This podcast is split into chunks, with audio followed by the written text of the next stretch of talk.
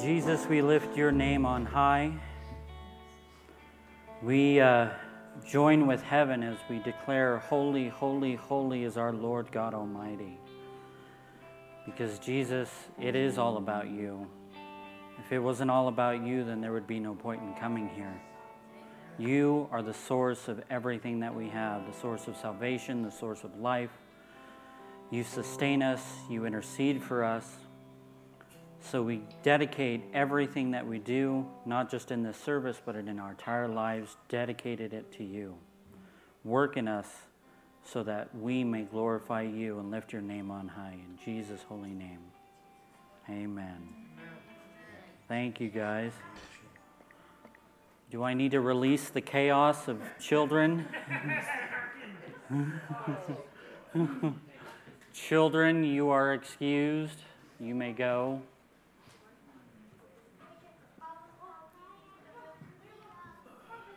Hi. As we're doing all that, as we're doing all that, I will say I know it's Super Bowl Sunday, and I really don't pay much attention to football because the Dodgers don't play football. But I did hear that a San Francisco team is playing, so uh, go whoever's playing against San Francisco. I can't. I can't do it. Go Chiefs. I can't. I can't. I can I'll throw up in my mouth if I start rooting for a San Francisco team. Sorry, that, that's about as political as I'm going to get up here, okay, guys? If San Francisco is playing, hopefully, so whoever they're playing against, I hope they win. Sorry. so, sacrilege. Are we looking at the 49ers Bible? Is that what we're doing? uh, I'm sorry. I'm sorry. I repent of my sins. I dared to say such a word. Um, so, what we've been doing uh, for quite a while, we've been going through Acts, and we finally got back to it. But last week, we really kind of looked at Paul standing before this angry crowd of, of Jews within the temple. And they're mad at him because they're falsely accusing him of bringing a Gentile into the temple. And this, again, is a huge no no because there's certain spots um, within the temple. There is something called the Court of the Gentiles, which is the outermost part of the temple at the time.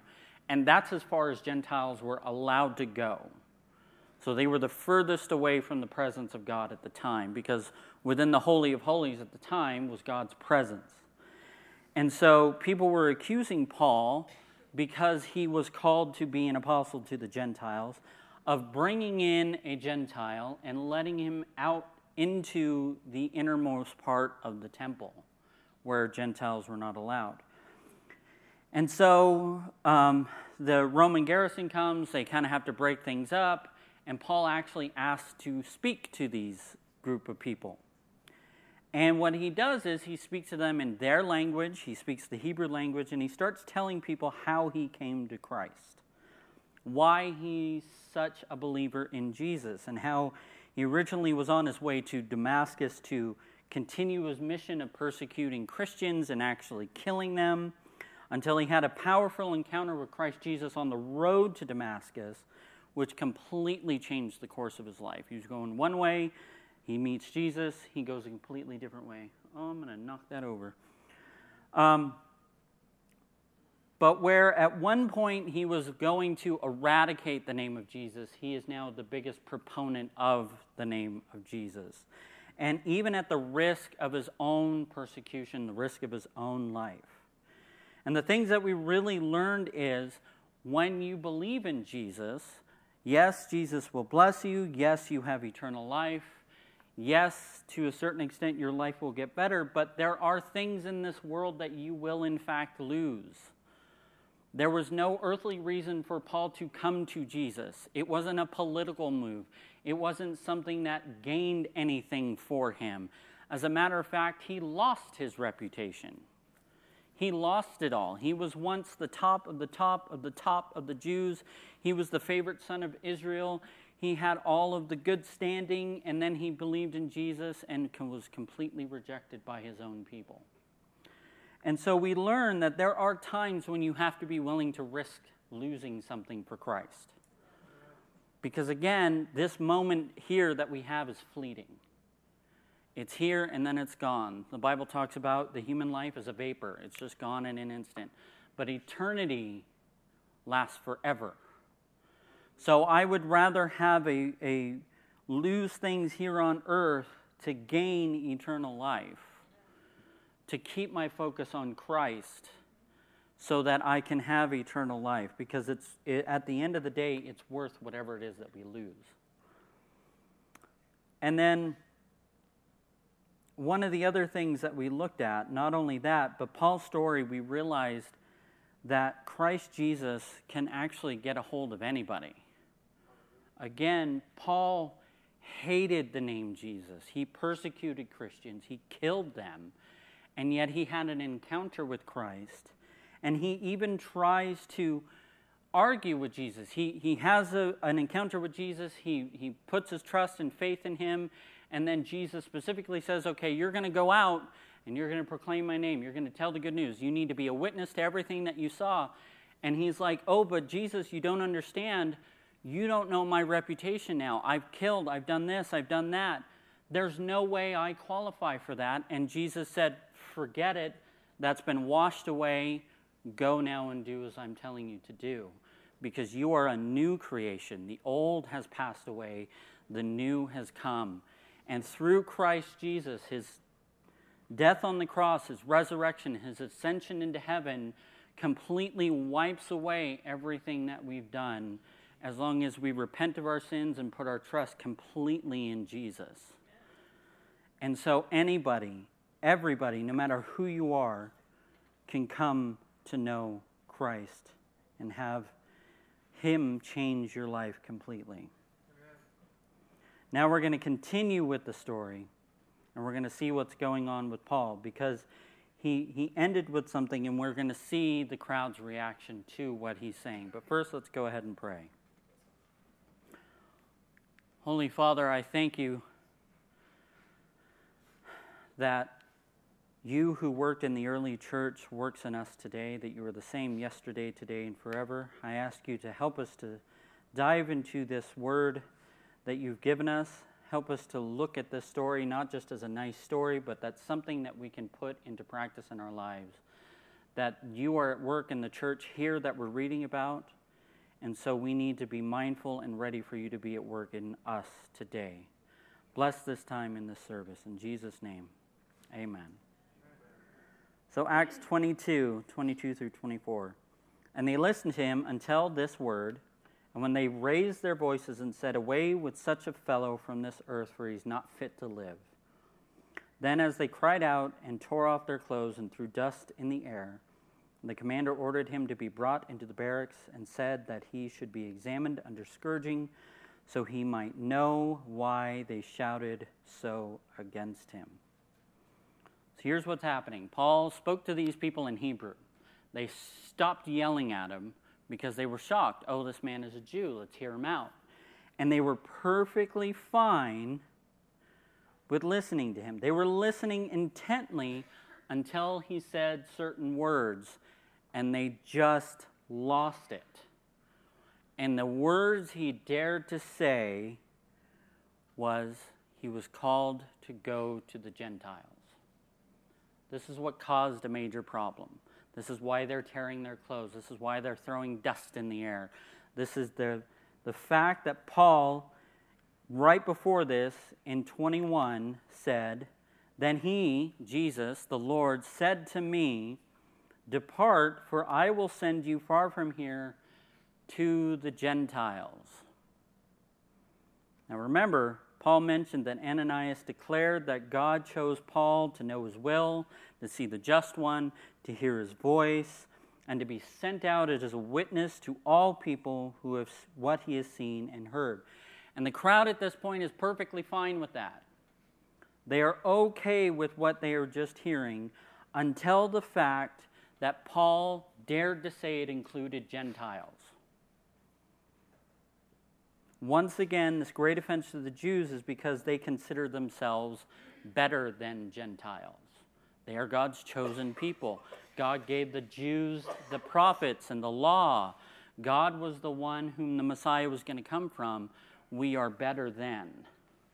And so you dare to tell me through Paul's testimony that God sees and calls and saves Jews and Gentiles equally. We both have to go through the same door. And they have a problem with that. Here's what a commentary says The mob listened carefully up to this point because in their minds they didn't mind this talk about Jesus, but they could not stand the idea that God might save Jews and Gentiles alike and in the same way. The message of Jesus that both Paul and the New Testament preached is this You may come to God as you are Jew, Gentile, foreigner, high in status, low in status, rich or poor, but you must all come to Him through Jesus Christ.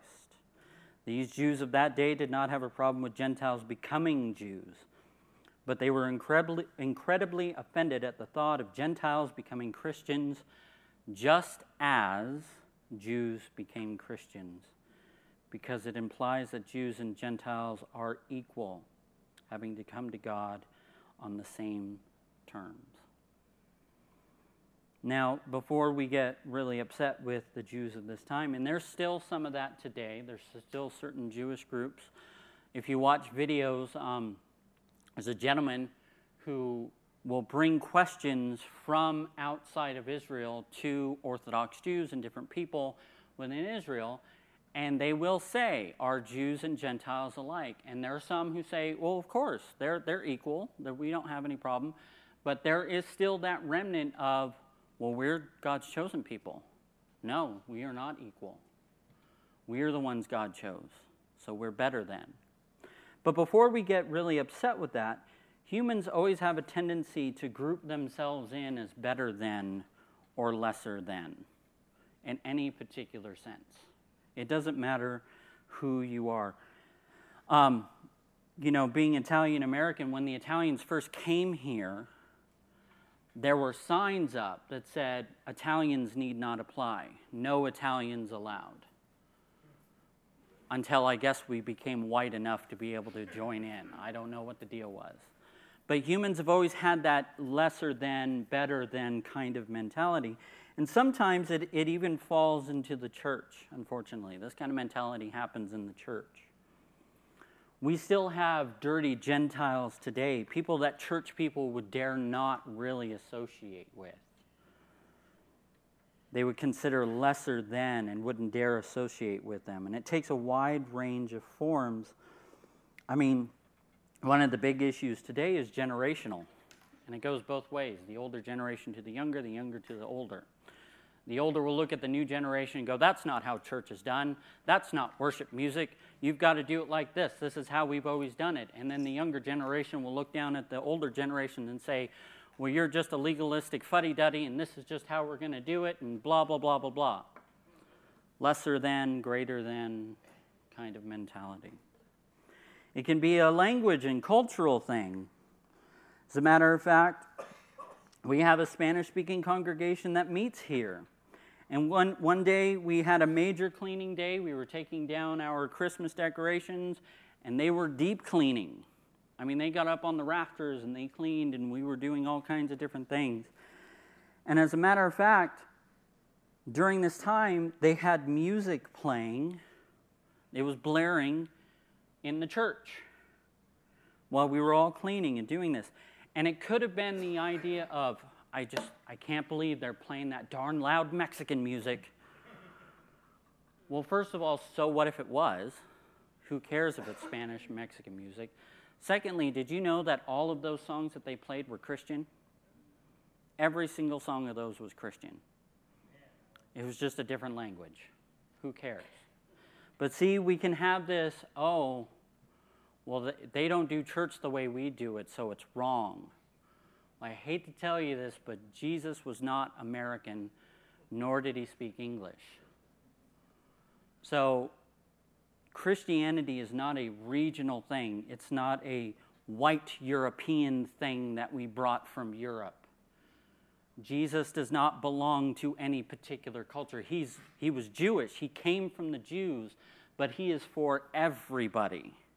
He calls everybody because there is one God and he created everyone Jew, Gentile, white, black. You speak this language, that language. There is one God, one creator. And so we need to be very, very careful. There's even denominational divides. Still to this day, there's videos and people who say, I've said this before the Orthodox Church is the one true church, the Catholic Church is the one true church, the Protestant Church is the one true church. Those were the ones founded by Jesus. But again, the problem with that is if you read the Bible, if you actually read it, there is no divide because God does not support or is involved in any man made institution. The church is not set up for man made traditions.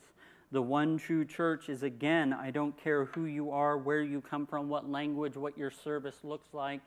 If you have put your trust in, believe in, follow, and worship Jesus Christ, you are the one true church. You, that is the point. But we still have that greater than, lesser than. And we need to completely get out of that because look at what Jesus says in Luke, Luke 9. Now, John answered and said, Master, we saw someone casting out demons in your name, and we forbade him because he does not follow with us. But Jesus said to him, Do not forbid him, for, if, for he who is not against us is on our side. Equal. I don't care who you are, what you've done, or where you come from. The problem is showing partiality or favoritism. You look like me, you talk like me, so I think you are right. When you start deeming people worthy of whatever or not worthy of whatever, that becomes a major issue. Look at James 2.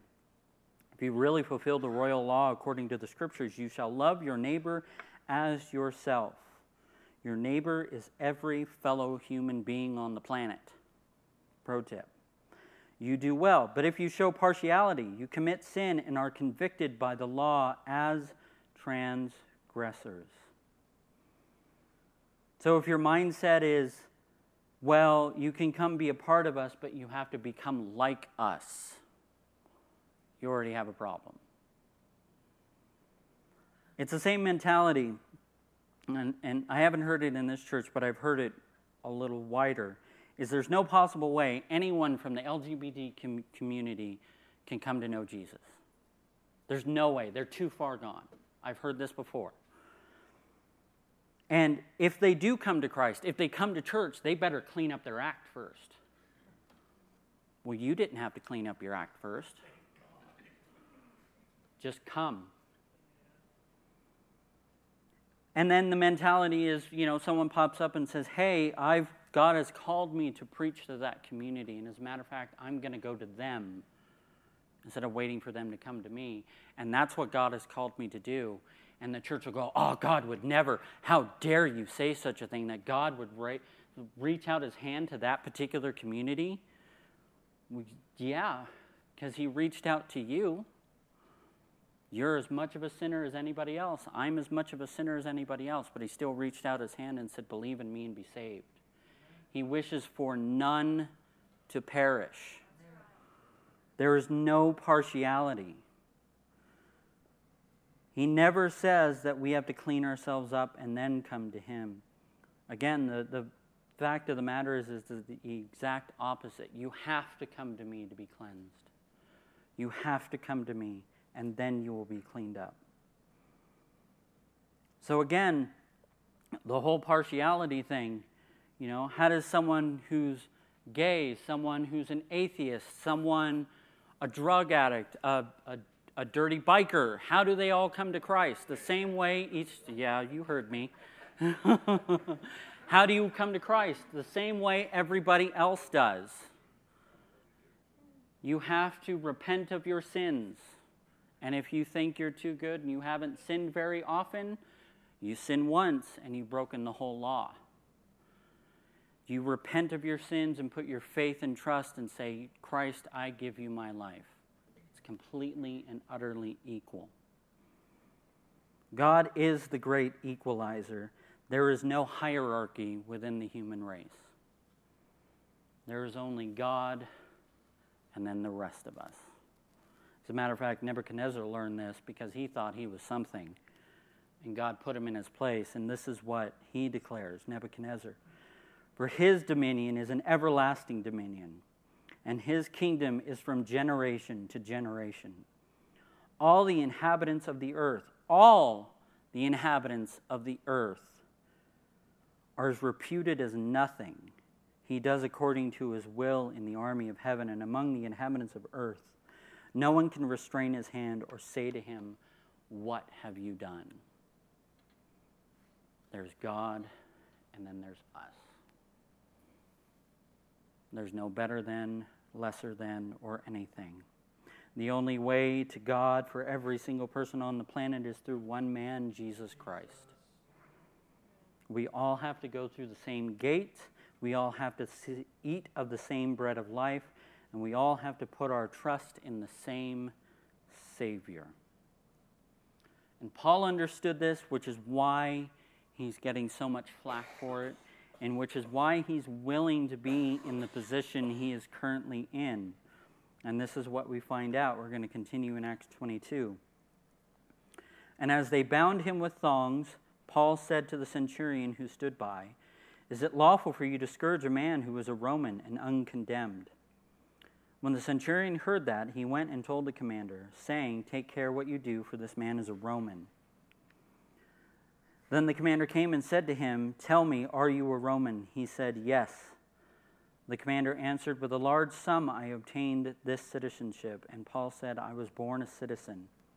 Then immediately they, those who were with who were about to examine him withdrew from him, and the commander also afraid, after he found out that he was a Roman, because he had bound him. The next day, because he wanted to know for certain why he was accused by the Jews, he released him from his bonds and commanded the chief priests and all the, their council to appeal and brought Paul down and set him before him before them. So I know this is going to be a little weird because Paul is actually Jewish. So why is he saying he's a Roman? It's all about citizenship. Remember, the big superpower of the time is the Roman Empire. Rome has taken over most of the known world, including Israel, including Judea. Now, here's the fun here's the fact about this. The fact that Rome not everyone is immediately a Roman citizen. Okay, when, when Rome would take over a, a certain part, that does not mean that you are now citizens of, of the Empire of Rome. You were subjects. You were slaves sometimes to the Empire of Rome, but you are not always a citizen.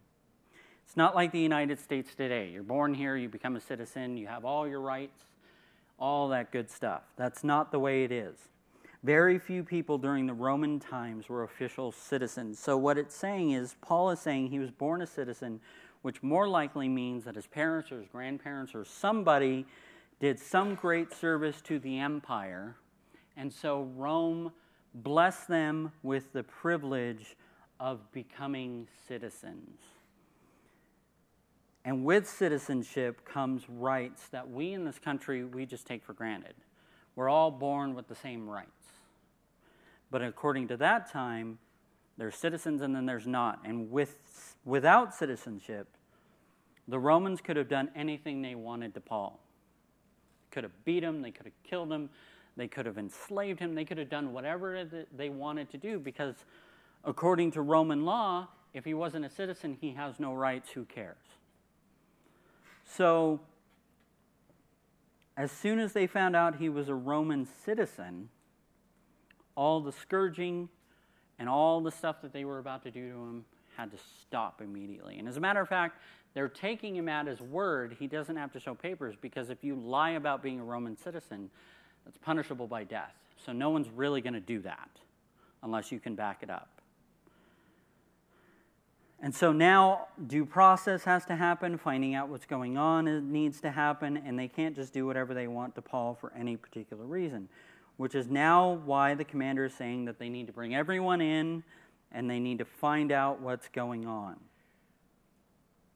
So that's why they're bringing in the chief priests, the council, they're bringing in Paul to find out why this group of people are so mad at Paul. Now, here's the thing about Paul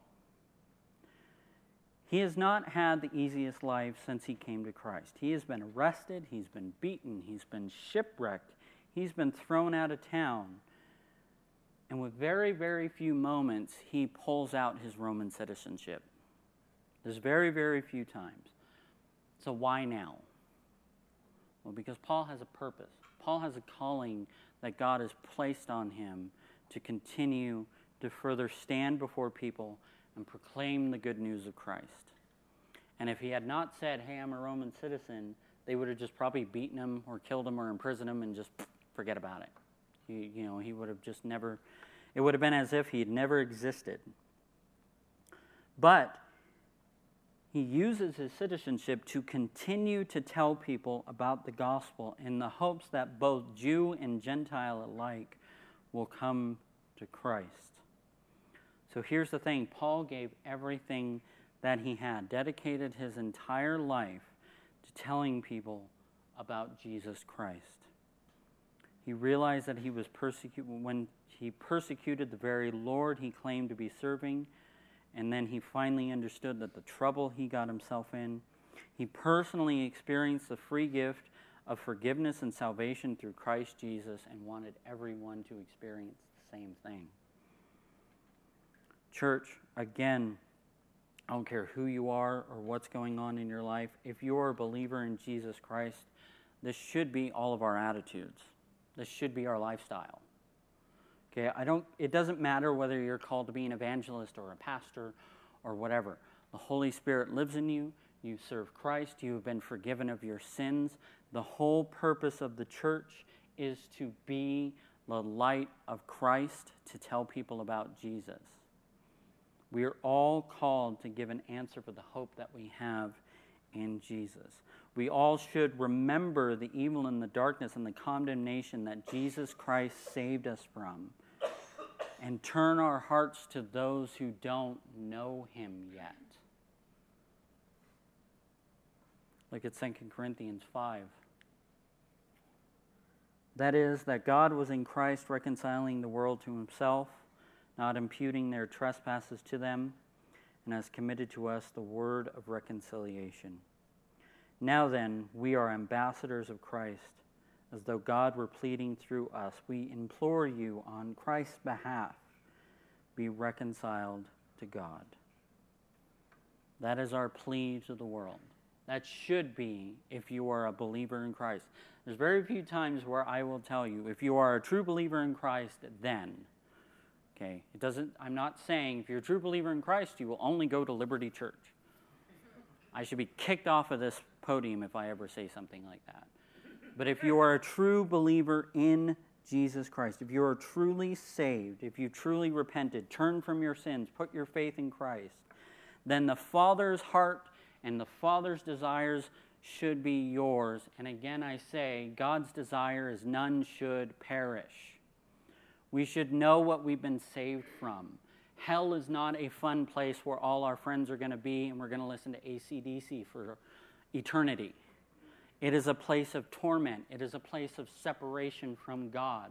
It is a place that no one wants to go. It was designed for the devil and his angels. And I don't know about you, but I don't want to be with him for all eternity. It is a place of complete and utter it talks about weeping and gnashing of teeth. The um, everlasting worm that devours, the eternal fire. It is not a place anyone wants to go. And if you have truly understood that that's what you've been saved from, and all anyone has to do is trust and believe in Jesus, then you don't want anybody else to go to that same place. Anybody. And I've said this before but I've, I've had particular issues with my father. My father died when I was 17, and he was not the best father. I have a lot of problems with him, and I don't know right now where he is. I don't know. But as much problem and as much issues, and as much as sometimes I wish he was alive so I can clock him right in the mouth, I would not wish hell on him. And that is not me. That is God, the Holy Spirit, in me, giving me that desire. Because look at Ezekiel 36. I will give you a new heart and put a new spirit within you. I will take the heart of stone out of your flesh and give you a heart of flesh. I will put my spirit within you and cause you to walk in my statutes, and you will keep my judgments and do them. So, again, if it doesn't bother you that there are people living without Christ who potentially will die and go to hell, then you need to start reevaluating your state of salvation, in my opinion. Because again, God the Holy Spirit gives you the desires of the Father. The idea of people dying without Christ and being sent to eternal damnation, forever separated from God, if that doesn't give you pause, then the Bible says, like the Bible always talks about, examine yourselves, see where you're at. Now, your desire, your calling might not be to specifically be an evangelist or a pastor or something, but everything within the church, the whole point of the church is to be a beacon of hope to this lost and dying world. And if you're not compelled to take up the calling in one way or another, then again, examine yourself and your priorities.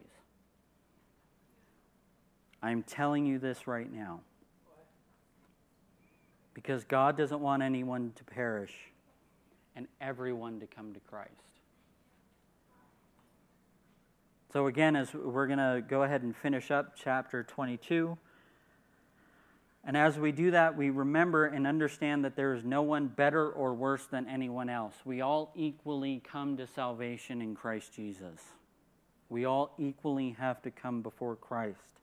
No matter who we are or what we've done, the same man for salvation for our sins is Jesus Christ alone. And because, our salva- because of our salvation, again, I am not saying that you need to go out and preach the gospel in order to be saved. It is compelled through your salvation. Because I am saved, because the Holy Spirit is working in me, I am compelled to tell people that they don't have to go to hell. Because of salvation, we are compelled in any way we can to tell people the hope and grace that we have in Christ Jesus. And then I have one last verse before, as the worship team, if you guys want to go ahead and come up, and then we'll go ahead and pray.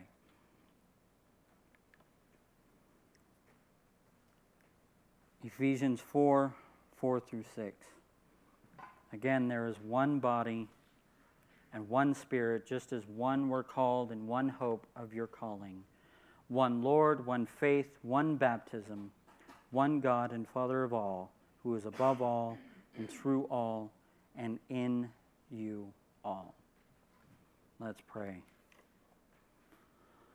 Holy Father, again, I thank you that you are the great equalizer, that we remember to not put our trust in our own flesh or our own status or our own spiritual state because everything comes from you. There is you and there is everyone else on the planet. You are the only one who is highest. You are the only king of the universe. There is no hierarchy, there is only you. So help us, Father, to give us your desires that all come to Jesus Christ for salvation. That all, anyone, everyone, everyone on the face of the planet, that we desire them to come to know Christ. Help us, Father, to play whatever part that you've called us to play. Holy Spirit, help us to understand the gifts that you have given us so that we can continue the mission on the earth of telling people about Jesus until he comes back. Bless everybody here, lead them and guide them according to your will. In Jesus' name, amen.